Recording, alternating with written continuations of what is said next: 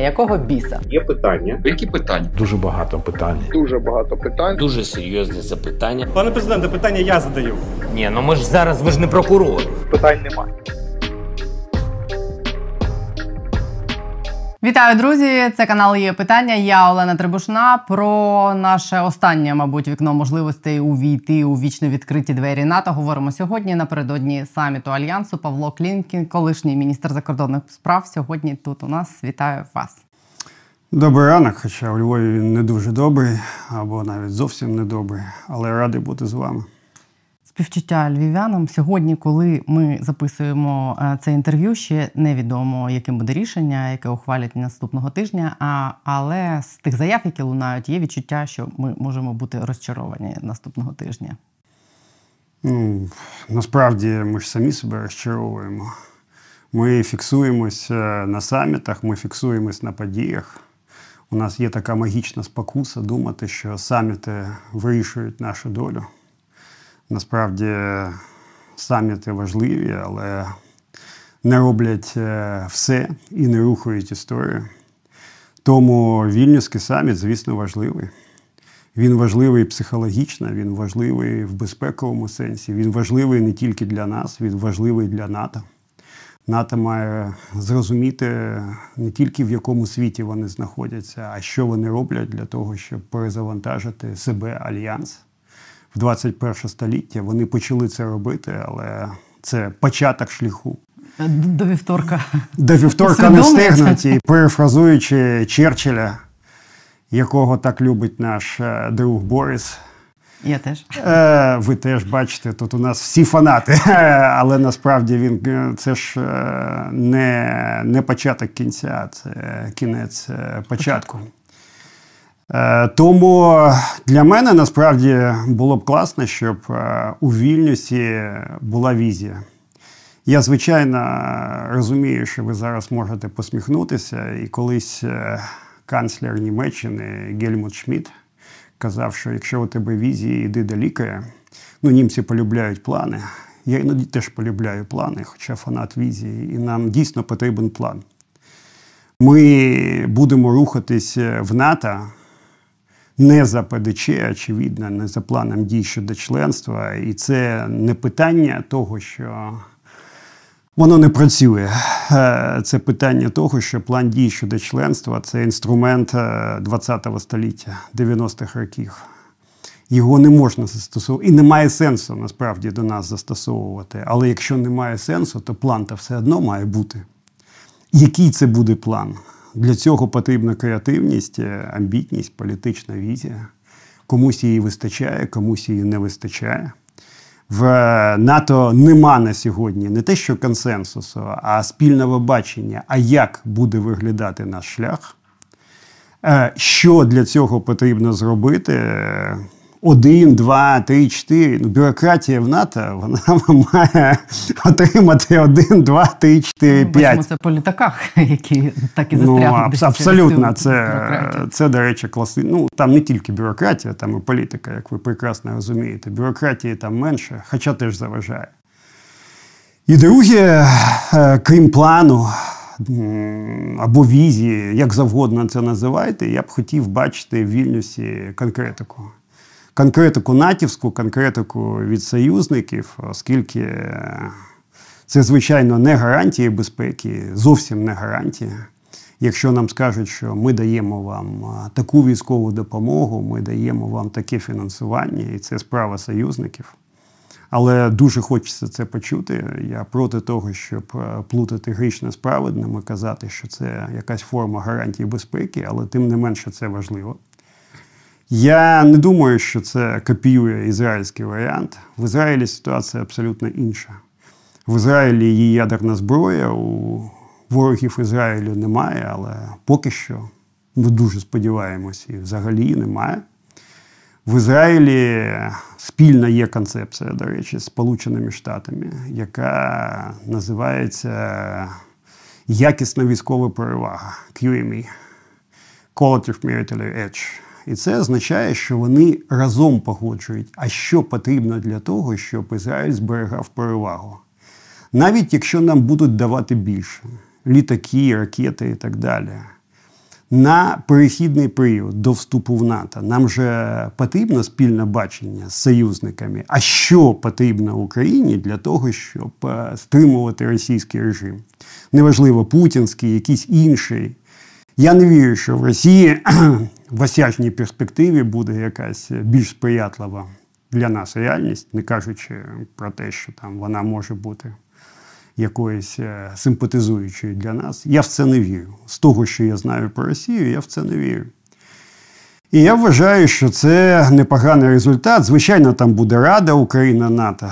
Це теж е, хороша історія, і, власне, це можливість е, говорити з НАТО більш інтенсивно, більш глибоко, але це не є замінником просування в сторону НАТО. Ну і врешті-решт, ми то з вами українці, ми емоційні. От ми читаємо новини ранком, ми дивимося, що відбувається. Ми дивимося е, на ситуацію як е, ті, хто знаходиться в стані війни і хоче перемогти. А поставте себе, ну я не знаю, Париж, давайте з Вашингтона почнемо. У нас тут Вашингтон тепер номер один. От сидите ви в овальному офісі, чи там в іншому офісі у Байдена зі своєю командою. І коли Байден думає про наше членство, звичайно, американці хочуть, щоб в перспективі це було.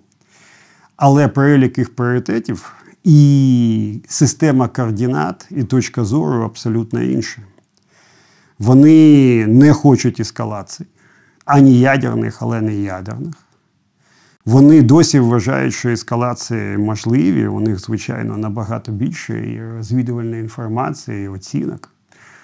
У них е, є розуміння, що щось має настати в майбутньому. І питання: а що робити з цією Росією або з іншою Росією, яка може бути, яким чином вона пасує, а точніше не пасує, як побудувати систему безпекову в Європі і трансатлантичну, яка яка проти Росії? Вона ж не може бути кооперативною тепер з сьогоднішньою Росією. Це ми вже приїхали. А, А що означає, що вона проти? Чи піднімаємо ми ставки, і ми віримо в військову перемогу. А наші західні друзі вони вірять в комплексну перемогу. Вони не хочуть військової перемоги тільки, вони хочуть одночасно перемогу економічну і з точки зору психологічного тиску. Ну, от ордер МКС на арешт, це ж в тому числі і психологічний тиск на Путіна. І вони також думають, а що буде зі стратегічним роззброєнням і контролем договору в 26-му році прийде. А що тоді? Поки що Путін його призупинив. Але це насправді великі потоки інформації. До того, як він був призупинений, в рік вони обмінювались плюс-мінус там дві тисячі повідомлень. Уявіть, який, який обсяг і масив інформації.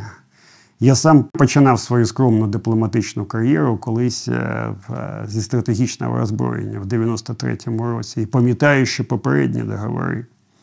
Тому американці вони насправді дивляться на ту ж саму картину, але бачать її з іншого кута. І це теж потрібно для себе розуміти.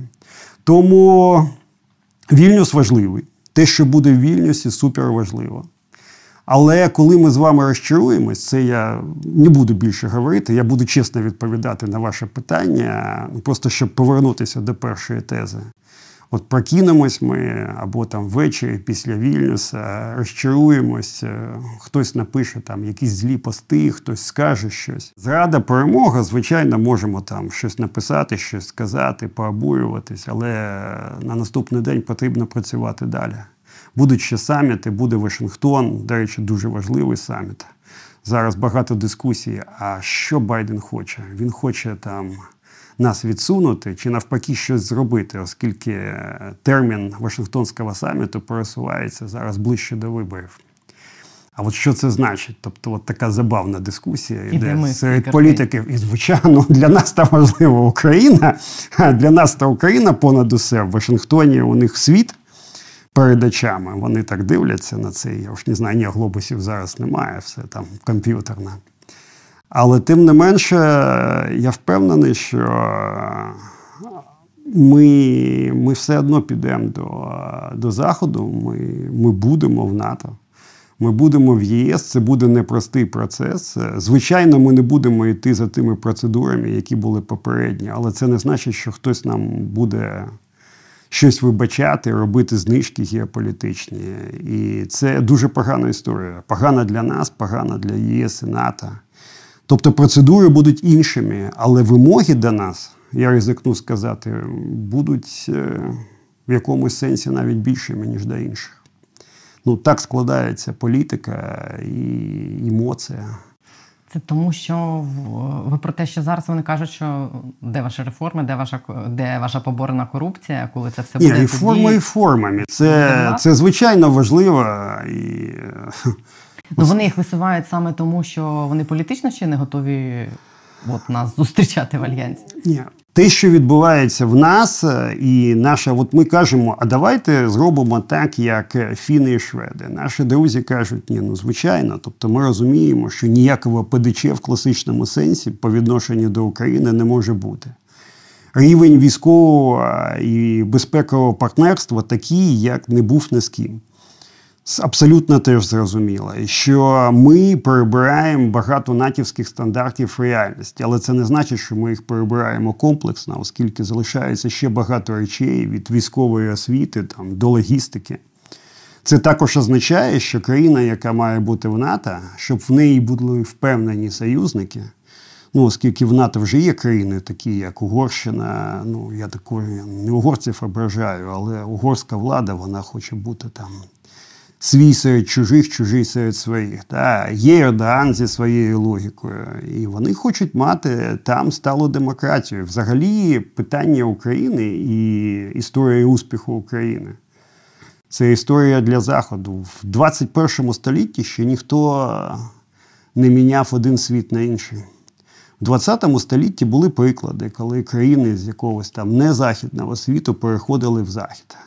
Та ж сама Туреччина, Корея, Південна, звичайно, Японія, Сінгапур, Ізраїль це дуже різні речі, але тим не менше вони стали, може, не формалізовано, але тим не менше частиною західного світу. Але ми хочемо бути повністю частиною Заходу і в сенсі членства в НАТО і в ЄС. Цього, до речі, не відбувалося і в 20 столітті. Ну, Навіть Туреччина. на нас так не дивляться, як на демократію, яка вже є частиною західного світу. Вони дивляться на нас е, як унікальний приклад, але вони вважають, що цей унікальний приклад має бути адаптований до Заходу. На Заході є те, що я іноді називаю і в закритих, але дуже часто і відкрито в дискусіях з журналістами демократичним расизмом.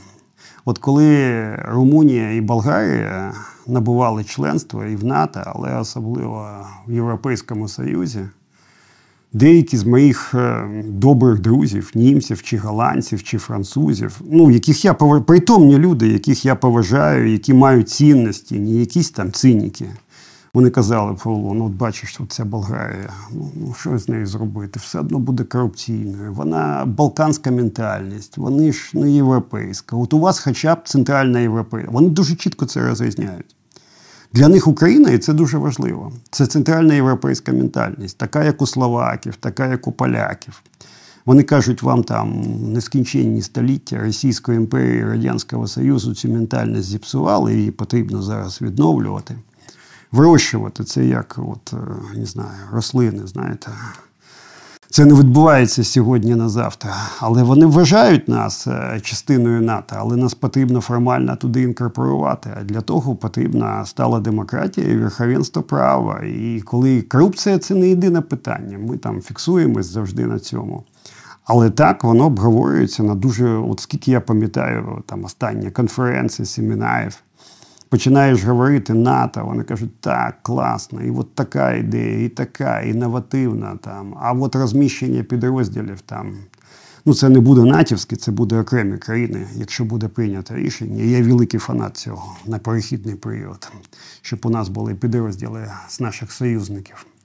якщо не буде ядерних гарантій. А ядерні гарантії це така непевна.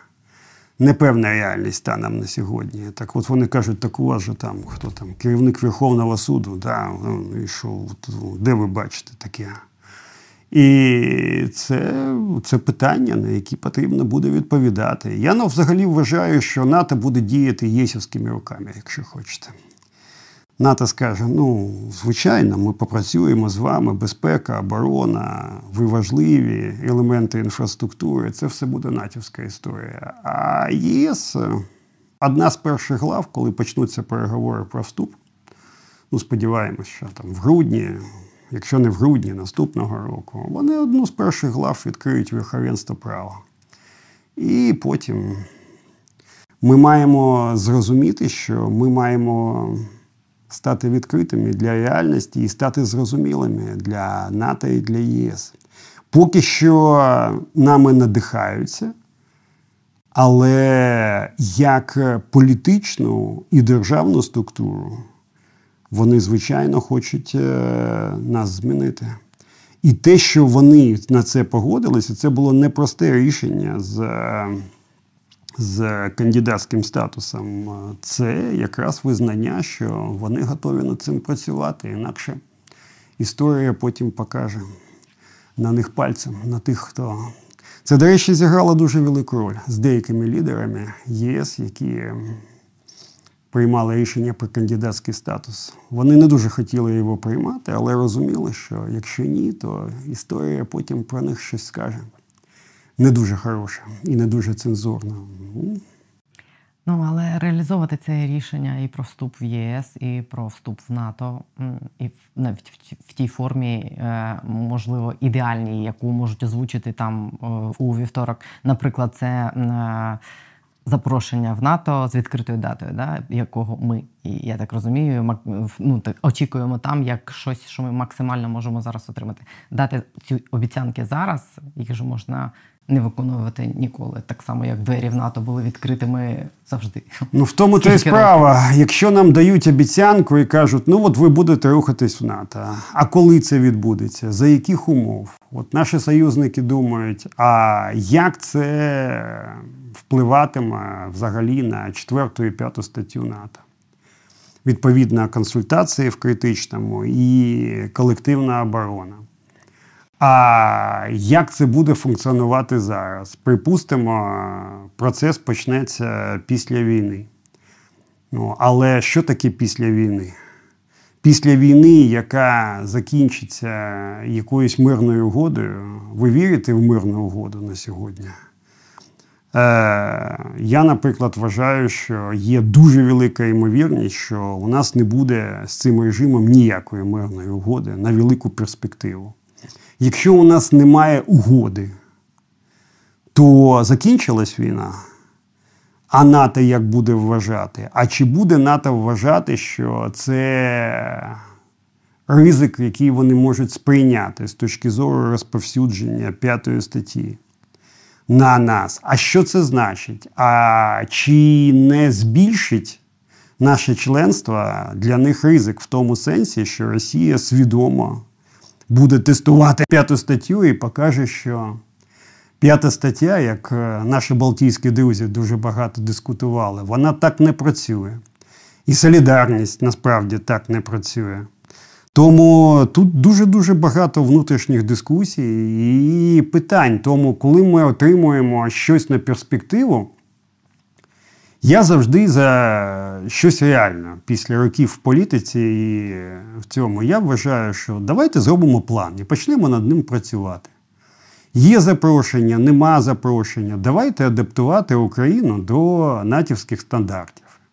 Навіть під час війни. Давайте думати про розміщення інфраструктури. От Путін проти інфраструктури, ну і хай, хай буде проти. Собі там в Кремлі чи в Новоаграйово. А ми будемо працювати. Розміщення підрозділів, так, давайте над, над, над цим серйозно працювати. В якому статусі? Що таке підтримка України на перехідний період або перехідні періоди, оскільки їх може бути декілька? Оце має бути серйозна дискусія. І, врешті-решт, у нас в суспільстві Є така знову таки магічна спокуса розглядати НАТО як вирішення всіх наших проблем безпекових. От в НАТО і тоді можна розслабитись, все буде добре. Американські ракети нас захищають, Путін буде там, значить, десь там, або не Путін, хто у них там буде. І це ж теж е, не відповідає реальності. Росія ніколи не полишить е, спроб е, якимось чином нас зруйнувати, чи це буде військовий, чи гібридний варіант, чи якийсь інший. Абсолютно очевидно. Ми так само маємо залишатися згуртованими і змобілізованими. І дуже часто наші друзі кажуть: ну от, якщо у вас навіть теоретично уявимо, це можливо. Уявимо, що є консенсус. І Орбан, і Ердоган сказали, ми мріємо про Україну в НАТО прямо зараз, під час війни. Це вирішує всі проблеми. Всі поаплодували, підняли український прапор, ми теж щось навіть випили. Але виникає питання тоді, що далі? Чи Росія припинить бути небезпекою для нас? Я вважаю, що ні. Я вважаю, що згуртованість має залишатися, що це перспектива і конвенційна, і не тільки конвенційна. Що нам потрібно зрозуміти, що таке потенціал стримування сьогоднішньої Росії, потенціал стратегічного послаблення. Ми не можемо жити разом з цією Росією в безпеці, в НАТО або не в НАТО. Це насправді моя відповідь. І дехто з наших друзів навіть зараз каже: ну от теоретично ми приймемо зараз е, Україну, а завтра ви розслабитесь, там, не будете фокусуватися на безпеці і обороні. І це дуже непросте питання. Ну от уявіть себе, у нас є перехідний період. Нам потрібно, ну, хай нам допомагають фінансово там новим озброєнням, як Ізраїлю, реально новим, а не тільки там частково старим, частково новим. Припустимо, ми погодили там критерії того, що нам потрібно для стримування Росії. Це спільна концепція. Ну, але виникає питання, як ми будемо це робити фінансово.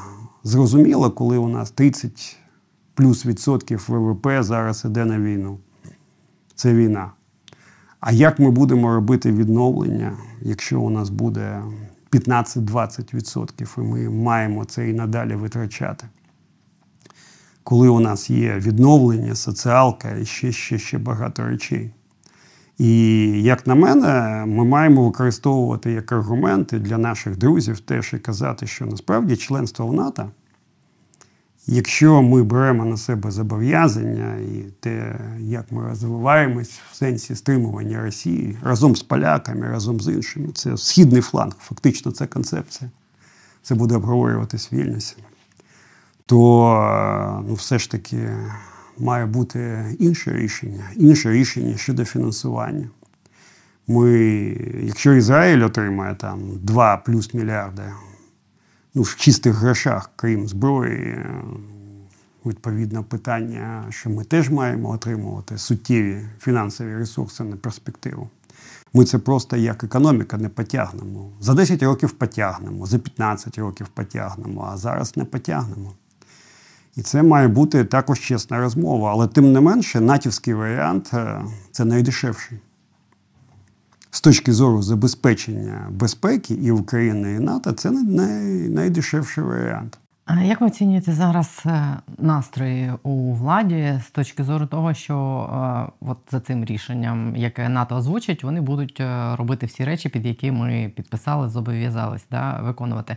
Я маю на увазі, що якщо вони у вівторок озвучать якесь аморфне рішення, нечітке, ні до чого нікого не зобов'язуючи. Чи не буде так, що там наступний рік чи скільки ну там махнуть рукою? Вони і зараз не дуже прагнуть робити реформи, а так взагалі нічого не будуть робити. Ні, я думаю, що це неможливо. І вступ в ЄС все одно почнеться найближчим часом.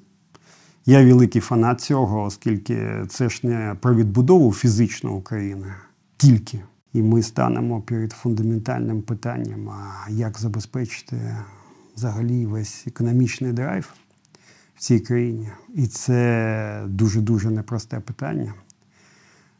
Але головне, хто нам буде давати ресурси, хто буде заходити приватно. 90% будь-яких ресурсів, які піднімуть Україну, якщо не більше, це приватні ресурси.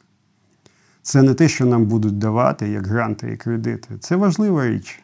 Але подивіться, наші друзі зараз там рахують і кажуть, скільки ви можете з'їсти, навіть якщо ми вам дамо. От зараз ми кажемо, там є різні оцінки, хтось каже там 600, хтось каже 700 мільярдів доларів. Ну, Тобто, звичайно, ці оцінки потрібно верифікувати, війна продовжується. Але давайте е, за шкільною арифметикою скажемо, там, ну, окей, умовно, 10 років буде відновлення. Ну, може, реально більше, але 10 років. Поділіть там 700 мільярдів на 10. Це 70 мільярдів на рік нам потрібно засвоїти. У нас зараз ВВП 100 Ви вірите взагалі, що система засвоїть 70 мільярдів? Наші друзі вважають, що. Розпиляти розпиляє. Ну так, я я в них вірю. Ваша посмішка там вона. Але насправді, от наші друзі, те, що вони мені кажуть, вони кажуть, ну добре, якщо ви 10 засвоїте на рік. Я вважаю, що ми маємо бути більш амбітними, але все одно реальне відновлення це приватні інвестиції. Для того, щоб е, вони зайшли і внутрішньо, і зовнішньо, нам, нам потрібно змінюватися. Це це навіть е, не теорема, це аксіома. Ми маємо змінитися, і взагалі те, що буде відбуватися в процесі вступу, воно буде зафіксовано і сфокусовано, якщо хочете, саме на цьому. І реформи мають бути. Я, наприклад, очікую всплеску інших дискусій. Якщо ми зараз е, почуємо, як ви казали, аморфне рішення, але для нас будь-яке рішення аморфне, крім того, що а завтра в НАТО. Ну, післязавтра ще можна, але далі. Виникнуть знову дискусії про е, інше стримування, виникнуть дискусії про ядерку. Вони є в багатьох країнах. Подивіться, типу, вони віддайте пів... нам ядерну зброю в південній Кореї. Ну віддайте. Ну Або це ж була радянська зброя. Хто нам віддасть радянську? Е, але тим не менше такі дискусії будуть. Я вам гарантую. Будуть після саміту. І ці дискусії будуть в суспільстві. Багато хто емоційно буде їх підтримувати.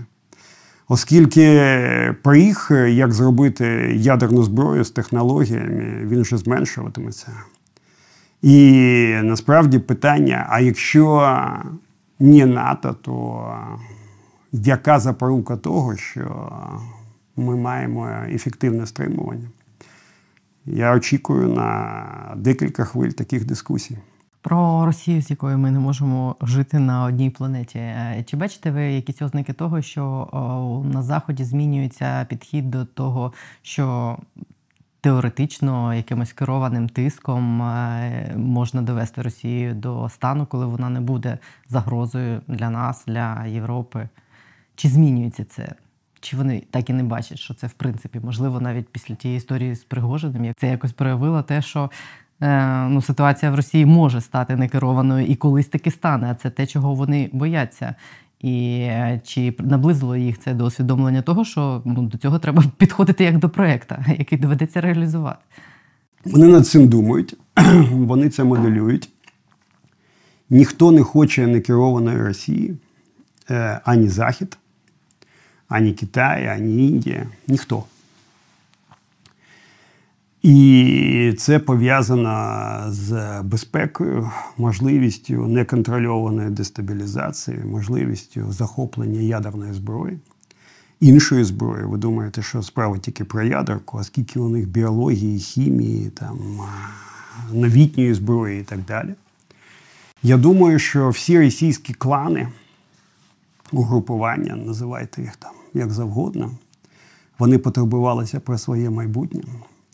Вони думають, е, а на що покласти лапу, якщо буде все погано, чим торгуватися. З інформацією у них, напевно, там ну, інформація, компромат непогано. Але вони точно будуть щось е, себе відхоплювати, якщо буде дестабілізація. Це і центральні клани, це і клани кримінальні, це і кримінальні клани, які існують в різних національних елітах. А вони зараз е, міцнішують. Ну, Особливо подивіться там Татарстан, Сибир. І Захід е, хоче, звичайно, перезавантаження Росії. Він розуміє, що з Путіним ніяк. Але там теж існує спокуса якось там прибрати Путіна чи витиснути його, а потім сказати: ну от Путін у всьому винний, він, звичайно, давав накази. Ну і ще там є, звичайно, люди, які виконували його накази. Але в цілому Росія. Так, вона погана, так, там є ментальність, яка не відповідає західній, немає емпатії є, немає власної ініціативи, немає суспільства як такого, але якось з ними жити потрібно. Врешті ж культура у них європейська, та вона елітарна. Там. Ну, почитаємо Достоєвського. Пам'ятаєте, як Кісінджер сказав? Путін герой Достоєвського в своєму інтерв'ю. Ну, Путін, я вважаю, що герой КДБ. А вони там Достоєвського прочитали. Я теж Достоєвського читав багато років і не бачу, чому Путін герой Достоєвського.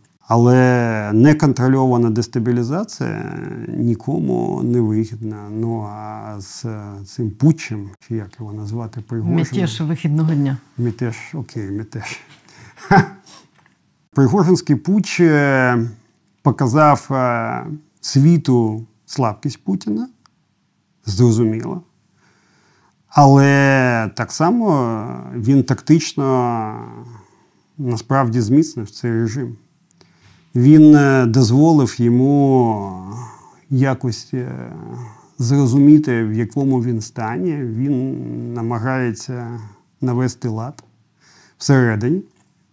Можливо, на певний час це навіть збільшить його стійкість і стабільність. Там є історія того, що значна частина російської еліти, вона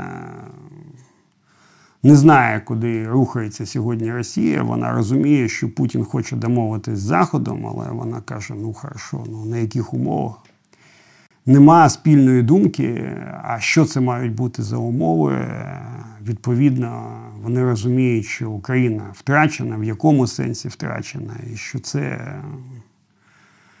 не просто про території, а про насправді більше існує фундаментальна відраза до того, що Росія дуже скоро може потрапити в ситуацію, коли відіграти залежність від Китаю буде складно. Ця залежність вже на рівні банків, автомобілів, які вони купують. Е, ну тобто вона технологічна і фінансова. Ще я вважаю, що насправді момент неповернення для Росії в сенсі залежності від Китаю. Ну, Тут є багато нюансів, але тим не менше може виникнути навіть навіть е, десь е, в 25-му році. Тобто у них є максимум півтора-два роки, щоб е, якось сказати, а що це за Росія, яку вони хочуть мати. Я маю на увазі російські еліти в даному сенсі. Це дуже непросте питання для них. Багато хто ненавидить, боїться Китаю. Вони прекрасно розуміють, що китайці живуть в вічності. У них стратегії по 75 років. Вони так або інакше розуміють, що покласти лапу на Арктику російську, покласти лапу на російські ресурси. Вони вже вимагають е, частки в російському бізнесі. В чому проблема з е, наступною чергою сили Сибиру, газогону? В тому, що китайці кажуть, ні-ні-ні, газ це добре, але там, на наших умовах це само собою. Але ж де ж наша частка? В родовищах у всьому, ні, ну якщо ми там купуємо, то значить Росія сама казала, має бути безпека і для споживача, і для виробника. Китайці кажуть, ну от буде вам безпека, ми будемо разом з вами володіти частиною російських надр. Потім там в Кремлі щось куплять, якусь власність. Поряд, поряд з путінським офісом кажуть, ні, ну китайці не амбітніші. Вони скажуть, от це наше і це наше. А що у вас ще тут Москва? Ну добре, хорошо, ну давайте ще докупимо щось. Ми тут побудуємо щось класне. Так що це абсолютно серйозна історія. Або ця реальність, або зносити Путіна. Питання в тому, чи може він бути гарантом всього. Сьогоднішня російська система вона понятійна. І Путін є понятійним. Тобто він не порушує понятійних домовленостей. І ця власність вона розподілена в Росії понятійна. І, звичайно, сьогоднішні еліти вони зацікавлені або в тому, щоб Путін був, або в комусь чи чомусь, якщо це буде структура, яка б е, їх не ображала перспективі, оскільки російська еліта вона тільки про дві речі: це про владу і гроші. Більше ні про що там з цінностями не склалося. Ну, склалося, але з іншими цінностями, які фундаментально відмінні від наших. І поки що Путін їм потрібен, і вони його не будуть кидати. Як тільки вони зрозуміють, що він не гарантує те, що для них зрозуміло, вони його позбудуться. Чому так є, що тільки ми ненавидимо Росію і хочемо, щоб вона зникла? Чому цього не хочуть інші? Не очевидно, що це зло, що це небезпечно, що це колись ця мавпа з гранатою може підірвати глобус. Вони розуміють, е, але вони дивляться на Росію абсолютно по-іншому. Вони бачать е, Росію як комплексну проблему, з які, з якою потрібно рахуватися, і яку потрібно усунути, але контрольовано і не перспективу. Вони розуміють, що військова перевага може призвести до ескалації. Вони не хочуть ескалації. Західний світ це світ, який живе передбачувано, всі від всього застраховані. От українці, вони ж там, от завтра те, ну окей. А Західний світ так не може. Е, тому Західний світ буде вирішувати проблему Росії. Путін прекрасно розуміє, що Західного світу не просто більше важелів, вони інші. Він намагається зацікавити інших, що Росія цьому світу потрібна. Ну і бачите, китайці ж Путіна рятують. Китайцям не потрібна сильна Росія, китайцям потрібна послаблена Росія. Вони її отримують і далі отримують, але їм не потрібен колапс цієї Росії. Їм потрібно її використовувати надалі. Вони цинічно будуть це робити. Їм, Вони вважають, що наступні роки це роки або суперництва, або навіть ворогування з Заходом. Вони поки що не знають, як розгорнутися ці, ці обставини. Е, тобто є насправді декілька можливих моделей. Ми в наступні роки, 10-20 років, маємо перезавантажитись. Ми не маємо, ми не можемо споживати, як ми споживали, ані енергію, ані те, що інше. Хто краще знайде варіант, той буде в ключовій позиції. Захід вважає, що він Росія точно його не знайде. Росія насправді в 21 столітті буде дуже сильно просідати. Але Захід ну, це вигідно. І, врешті-решт, ну подивіться, Захід все одно намагається тримати Росію в балансі. Росія зараз експортує нафту до Індії. Індія колись мала менше відсотка російської нафти, зараз більше 20. Ця вся нафта переробляється і йде куди? В Європу, в Штати. Щоб тримати стабільність нафтового ринку. А російські метали, ну, наприклад, той ж самий нікель Кобальт, він не купується Заходом, купується. Тобто зв'язки, які напрацьовані, які потрібні для функціонування світової економіки, Захід е, не порушує. Захід е, готовий тиснути на Росію, але не готовий йти в ескалацію і е, вище своїх внутрішньо визначених больових порогів. І це логіка існування Заходу. Вирішити проблему Росії це що в їх очах? Ну, поміняти Путіна на якогось там Мішустіна чи ще когось, це ж не вирішить проблему Росії. Не в одній же ж фігурі проблем джерело проблем? Ні, вони розуміють, що потрібно Росію перезавантажувати ментально. Це неможливо. Вони вже ж пробували. Вони вклали туди купу грошей, намагаючись там створити ці громадські організації, якісь там незалежні змі. Нічого не вийшло. Вони і зараз це роблять. Подивіться, що відбувається в Берліні. Вони кожен день там навколо МЗС збирають там Чому тих, їм не хто очевидно, що це неможливо в Росії? зник, але їм зручно. Вони думають, що вони щось зрозуміють, коли послухають їх. Вони думають, що ну от є люди з цінностями, вони колись можуть прийти в Росію. Вони кажуть, ну був же там тимчасовий уряд колись, він же там ніс якісь цінності в Росії. А чому ще раз не може? Їм пояснюєш на пальцях, е, в чому на сьогодні ментальність сьогоднішньої Росії. А потім вони кажуть, ну Єльцин, він вже намагався там якось насаджувати демократію в Росії. Йому кажуть, ну Єльцин якось не зовсім демократ. Е, чи геть зовсім не демократ. І демократії особливої Росії не було. Вони кажуть, ні, ну нам достатньо, щоб повернутися до 90-х років. Хай буде так, і слава Богу. Як перезавантажити Росію? Ну, хтось мені, наприклад, з наших західних друзів каже, Павло, ну воно розсосеться. Я кажу, ну от як? Вони кажуть, ну от ми читаємо там е, громадську думку. Ну, звичайно, є люди похилого віку, вони там сталіністи, радянські люди. Але молодь так не хоче жити. Вона Я хоче дивилась на кадри, Росії. як молодь е, вітає вагнерівців в Ростові вбивць. І я б думаю, що молодь тепер там гірша, ніж ті, хто воювали. Я намагаюся їм пояснити, що це російська ментальність. Це російська ментальність, яка, от як одна, одна цікава людина сказала, що на нас е, напала велика в'язниця. Це така зовсім інша ментальність.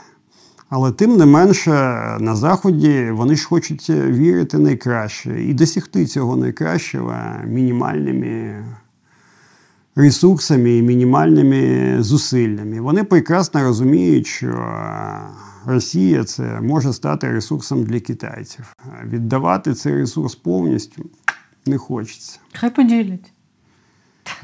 Питання, як поділити, По контрольов, контрольовано поділити.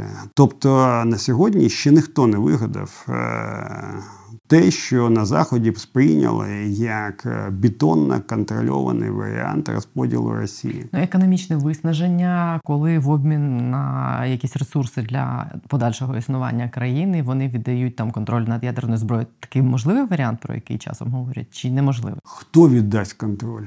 Для російських еліт це шанс, що їх сприймають. Що шанс, що їх не зачистять. Російські еліти думають, для чого їм ядерна зброя. Ну, от Путін думає, що він такий великий, що у нього ядерна зброя. В Білорусі ядерна зброя, там якісь навчання проводить, всіх лякає. І це, до речі, діє.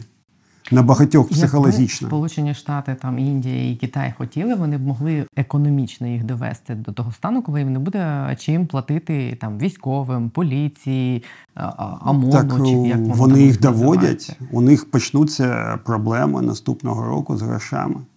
Але ці проблеми не будуть критичними, і вони не хочуть доводити до таких проблем, оскільки вони побоюються виступів. Вони теж вважають, що це може бути неконтрольовано, а потім приїде якийсь Пригожин і збере собі 10% фанатів.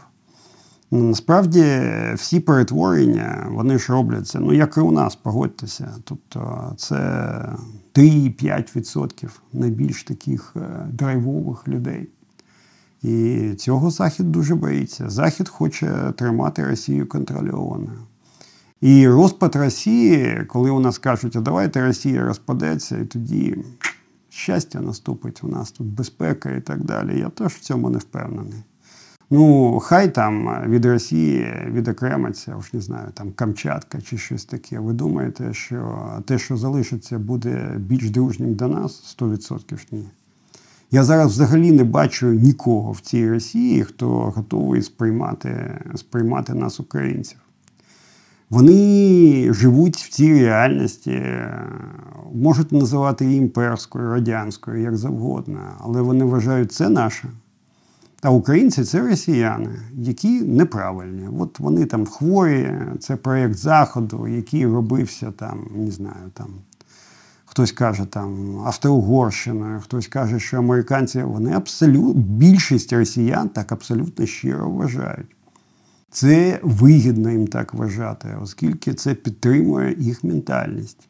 Вони не хочуть розмовляти з іншими на рівних. Вони бачать рівними китайців, американців, навіть європейців не бачать.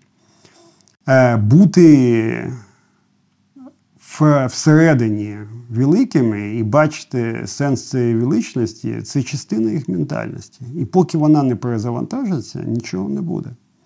А перезавантажити їх зовнішнє шляхом окупації, а як їх окупувати? Відповідно з ядерної зброї і всього.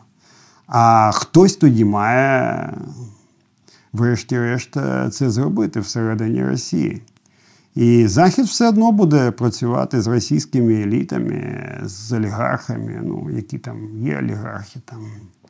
Вони на наших не схожі, вони там в основному контрольовані е, з е, силовиками для того, щоб показати їм межі і сказати, будете себе добре поводити, ми будемо вас толерувати. І я боюся, що це і надалі буде магістральна лінія сьогоднішнього заходу. Звичайно, скоріше за все, будуть вибухи, чорні лебеді. Я в цьому майже впевнений. Але Захід цього не хоче сьогоднішній. Ну, подивіться, ну, з американцями ще можна розмовляти, навіть з французами. Ну, Подивіться, що кажуть там німецькі політики і експерти. Вони кажуть, а що ми будемо робити з цією Росією потім? Їм кажуть, ну, ну ми ж не можемо жити з цією Росією. Вони кажуть, ну так, ця Росія погана, Путін урод.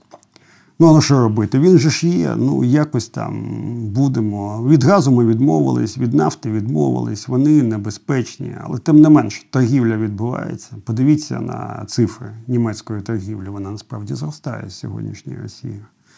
А багато що от так от по висхідній йде. Це теж факт. Тобто, говорячи з нашими друзями, потрібно ж дивитися на всю картину. І на сьогодні у них е, сміливості і амбіцій на неконтрольоване перезавантаження Росії немає. Вони моделюють різні варіанти. Насправді е, нема на сьогодні на Заході драйву зруйнувати цю Росію. Це проста відповідь. Подобається нам, а нам не подобається. Якщо е, як це порятунок е, потопельника є справою рук самого потопельника, то нам з цим що робити? Якщо співіснувати з ними ми не можемо. Ті, хто нас підтримують, хочуть підтримувати одночасно і стабільність там, це якийсь Ні, все зрозуміло. Змінюємося, стаємо крутішими, йдемо в НАТО і в ЄС, стаємо частиною Заходу. Ніяких там е, все все абсолютно зрозуміло. Я вважаю стати історією успіху для Заходу, і Захід ніяким чином не може нас здати. І для нього це теж історія успіху. Наша перемога це їх перемога, а наша поразка це їх фундаментальна поразка. І вони прекрасно розуміють, що вони в дуже непростій реальності. Класична демократія, вона переживає кризу. Ну, подивіться на Штати, подивіться на Францію, подивіться на багато країн. Путін Путін там сидить в своєму там Новоаграйово і каже: от, блін, може там вони зараз е, зникнуть, ці, а я буду знову крутий е, з китайцями керувати керувати світом. Так, звичайно, не буде, але Заходу теж потрібен е, новий драйв, нова ідея на нас дивиться багато людей і кажуть, от от у нас тут е, в Німеччині було опитування. Якщо я не помиляюсь, 6%, якщо буде небезпека для Німеччини, готові воювати. Або 6, або 7. Да? Там, І 11%, а ні, 11% готові, а 6 чи 7 готові взяти в руки зброю для цього. Ну, круто. Тобто е, ми, ми для Заходу це в якомусь сенсі свіжий свіжий ковток повітря для того, що захід є, що цінності працюють е, і так далі. Тобто нема ніякої магічної реальності. Е, ця ментальність, яка буде ворожою до України, буде існувати, буде Путін, не буде Путін. Е, я не виключаю, що у нас е, можуть бути якісь відносини з Росією, але тільки після її перезавантаження. Я особисто не вірю в будь-які от на варіанти там нормалізації, примирення, поки путінський режим чи такий ну або схожий режим там в Росії. Але тим не менше я не вірю ніякі примирення, нормалізації з сьогоднішньою Росією. І це не питання Путіна, це питання росіян. Як я кажу завжди нашим друзям, проблема Росії це росіяни а потім Путін. А не Путін, а потім росіяни. І поки вони це не зрозуміють, вони не зрозуміють, е, що Росію потрібно перезавантажити так контрольовано. Ми розуміємо всіх там страхи і так далі. Але тим не менше, і якщо Росія розвалюватиметься, все одно уламки, як в Тетрисі, будуть падати на нас. В першу чергу, ми ж теж прекрасно розуміємо. А які будуть міграційні потоки, як в цьому сторіччі? А може ще і крутіше, а, а зброя, а все інше. Але ми це все одно маємо бути до цього готові. Останнє ви гарно сказали. Мені подобається те, що Україна має стати історією успіху для заходу, і це нас витягне. Да? Але це наша історія успіху, да. яка має стати. Я це не захід має я зробити. Я про це хочу спитати. З одного це важливий боку, момент. З одного боку, по-перше, чи готовий захід нас достатньо довго підтримувати, щоб ми змогли продемонструвати цю історію успіху? А з іншого боку, ви ж знаєте, як у нас тут все відбувається. Князів, про якого ви сказали, і багато інших речей. І он буквально цього тижня Foreign Affairs Reuters писало статтю про те, що після війни Зеленського чекає там нова війна тут в Україні за демократію. І перше завдання це побороти оце кумівство, яке тут процвітає. Е, і це означає там позбутися оцих своїх людей, яких ти поставив на підприємство, на потоки скрізь. Ви вірите в те, що в таких умовах, як є зараз, Україна здатна продемонструвати історію успіху? Так. Дуже проста відповідь. Чому? А оскільки інакше ми не виживемо. Ну ми це розуміємо. А люди, які це... розставлені от там скрізь? Ні, це питання нашого виживання. Є люди, які до мене підходять тут в Україні, кажуть, Павло, ну от зараз військові дії, але після війни, ну от тут захід за нас візьметься. Я кажу, люди, ну врешті-решт. Ну ми ж продемонстрували, що ми можемо, і відповідальність, і так далі. Ніхто за нас це не зробить. Скільки б не говорили, що приїде там 15 тисяч західних розумних експертів, які тут все полаштують, це все тотальний бред. Е, це наша історія. Нам допоможуть грошами, інтелектом, зайдуть е, західні компанії системні, але за нас це ніхто не зробить. 30 років ми по-різному гаяли різні шанси. Можна там з цього написати історію. У нас є історики, хай напишуть. Е, врешті-решт, ми маємо припинити себе за це там сварити або навіть жаліти. У нас всі кажуть, от ми українці, ми перемагаємо на майданах, а потім от про це потрібно забути.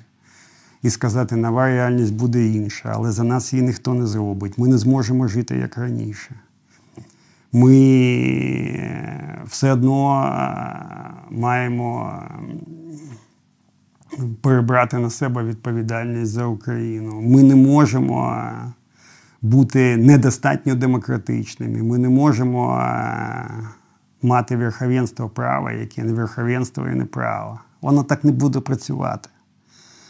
І якщо ми цього не зробимо, то виникає питання: а як ми будемо в цьому ЄС і НАТО? А для нас, як я вже сказав, це питання виживання, це не питання добробуту, не питання краще, ні, само собою. Але для нас це питання виживання. І ніхто в сьогоднішній реальності не буде терпіти і взагалі не буде приймати країну, яка не рухається до успіху.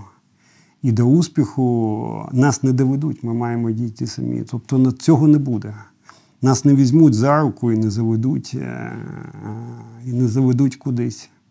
І нам е, знову таки, от хтось скаже там, Павло, от ти сказав, що от нам не будуть е, робити ну, якісь там послуги, знижки за те, щоб от ми круті, у нас війна. Я кажу, ні, ну звичайно будуть. Для нас не будуть ставитись до як до попередньої реальності, до Балкан. 100% ні. І ми не заслуговуємо на таке ставлення. Але це наша історія. І нам допоможуть, але ми маємо це зробити самі. І це зміна ментальності, це зміна відносин з бізнесом, це зміна відносин з владою. Це люди, які зрозуміють на рівні місцевого самоврядування, що реальність це їх реальність. Це дуже багато речей від дуже простих там, а що робити зі сміттям, до того, що робити з людським сміттям. Е, я свідомо кажу, та, так е, різко. Ми ми не можемо терпіти людей, які які звикли жити як в попередній реальності. Вони вони просто або відійдуть, або зіпсують, е, зіпсують наступну Україну. І тоді насправді.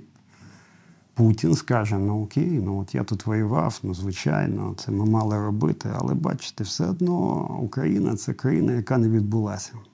Зараз Росія це імперія, яка не відбулася, це всім зрозуміло. Але він абсолютно не полишає ідеї, щоб довести, що Україна це якась реальність, яка не відбулася. І потім показати це Заходу. І Захід не буде з нами нянькатись, як там бебеситінг, да? от класично, як американці кажуть, давайте візьмемо за руку, ось сюди піди, потім цей, а потім такий закон, а потім от так, а потім от так. Я вважаю, що в майбутньому так не буде. І це питання виживання. Якщо хочете, це моє особисте особисте переконання. Ми не зможемо жити як в попередній реальності. І це не буде питання там політики української. Я ж знову таки кажу: вступ до ЄС, так само і до НАТО це все одна реальність. Це як ви йдете в школу і навчаєтесь. Ні, навіть дитячий садок, але старшу групу. Тобто, ви думаєте, що ті люди, від яких буде залежати стане України історію успіху, чи буде рухатися в напрямку failed state, вони будуть змушені е, ухвалювати рішення е, під тиском з одного боку того, що буде вимагати від нас захід, а він буде очевидно вимагати. А з іншого боку, суспільство, ви думаєте, це спрацює? Не дасть відпетлять тим, хто хотів би зберегти все так, як було до.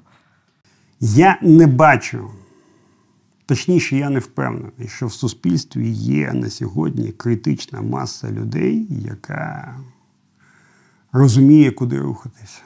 Але я бачу критичну меншість, яка точно вже хоче рухатись далі. І розуміє, що далі нема куди. І якщо хочете, я не намагаюся роздмухувати. Це наш останній шанс. У нас більше шансів не буде. Цей світ буде дуже швидко змінюватись. Він буде перезавантажуватись в іншу модель споживання, в іншу модель зеленої економіки. У нас в цій моделі є шанс. Україна не буде такою економічною, як до цього. В Україні не буде майже важкої промисловості. Україна буде жити на мізках і сільському господарстві на послугах, на IT, на креативних ідеях. Українці всюди креативні, подивіться. Починаючи від IT е, до моди, всі успішні в Україні. Значить, потрібно змінити Україну і дати людям тут бути успішними. І патерналістське суспільство так, воно є значною мірою, але воно не буде рухати далі країну. Воно має змінитися. Ми не зможемо так жити і не зможемо змінюватись. Ми і так дуже сильно. Ми, ну, В чому одна з проблем вступу до ЄС? І це буде і надалі проблема. Якщо ви порахуєте стандартні формули розподілу грошей зараз в рамках спільної сільськогосподарської політики або регіонального розвитку, якщо давати Україні по сучасним формулам, то це означає, ніхто інший нічого не буде отримувати, тільки ми. Це, звичайно, класно з точки зору нас, як українців, але так не буде в Європейському Союзі, ну погодьтеся. І коли ми будемо приходити в Брюссель або приїжджати, не знаю, там, в Іспанію, куди там ще там, не знаю, навіть е, в Східну Німеччину і казати, та гроші то наші. Вони нам належать, ми пройшли через війну, вони будуть казати. Якщо ви рухаєтесь вперед, то от е, гроші не всі, але ваші. І ми хочемо зрозуміти, куди вони йдуть. Ми хочемо пояснити людям, що завдяки цьому в Україні є історія успіху, завдяки цьому в Україні є успіх для нашого бізнесу. А якщо бізнес буде приїжджати в Україну і казати, що ну і що далі?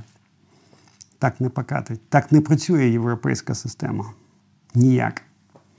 Тому я вважаю, що жити так, як до.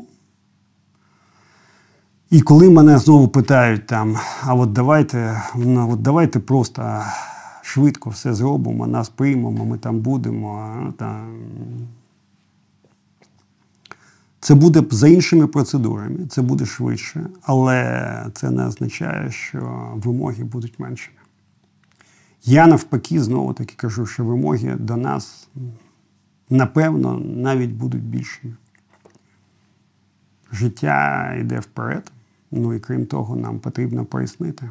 Є фундаментальне питання недовіри до нас. Пам'ятаєте, я вам казав про демократичний расизм. А чи може бути Україна таким суспільством, яким вона була в середньовічні часи? Магдебурзьке право, міста, процвітаюче, ефективний бізнес на всю Європу і на Азію культура, книги. Ну, ми ж насправді, я не хочу там, я завжди пана Ярослава Грицака питаю, там, чи хтось з своїх друзів, там, щоб зрозуміти якісь моменти з нашої історії. Але я вважаю, що наша ментальність вона фундаментально відрізняється від російської з мінімум середньовіччя. Я не можу там прослідити, що було за часів Київської Русі. В російських підручниках тепер вона не київська, звичайно. Але це наша ментальність. І ми маємо її собі, вона закреслилася, затерлася за часи імперії, імперської окупації, потім Радянського Союзу. Нам потрібно її повернути. Нам потрібно залишитись собою. Європа не хоче щоб е, затерлася її ідентичність. І ми в якомусь сенсі е, цю ідентичність е, не те, що повертаємо, але ми ставимо питання. Але щоб ставити питання і брати гроші, потрібно щось продемонструвати. Інакше ні грошей не буде, ні просування вперед. Це моя відповідь. Дякую вам. Сподіваюсь, ми використаємо цю кризу як можливість, і е, як це не буде черговою історією про те, що Україна не втра... знову не втратила шанс втратити шанс. Китайські іерогліфи, знаєте цю історію. Це Кеннеді перший порушив е, в, е, в китайській криза з двох іерогліфів. Це відповідна загроза і можливість. І Кеннеді це колись сказав, коли ще був сенатором. і Це зайшло. Так що ну, ми зараз багато займаємось Китаєм. Бачите, ви теж е, китайську ментальність цитуєте. Але я вважаю, що ми маємо залишатися європейцями, але також розуміти всіх інших. І це дуже класно. Ми, до речі, відкриті люди. У нас є цей шанс. І ми маємо його знову таки використати. Дякую за розмову. Дякую вам, Павло Колімкин. Був не є питання.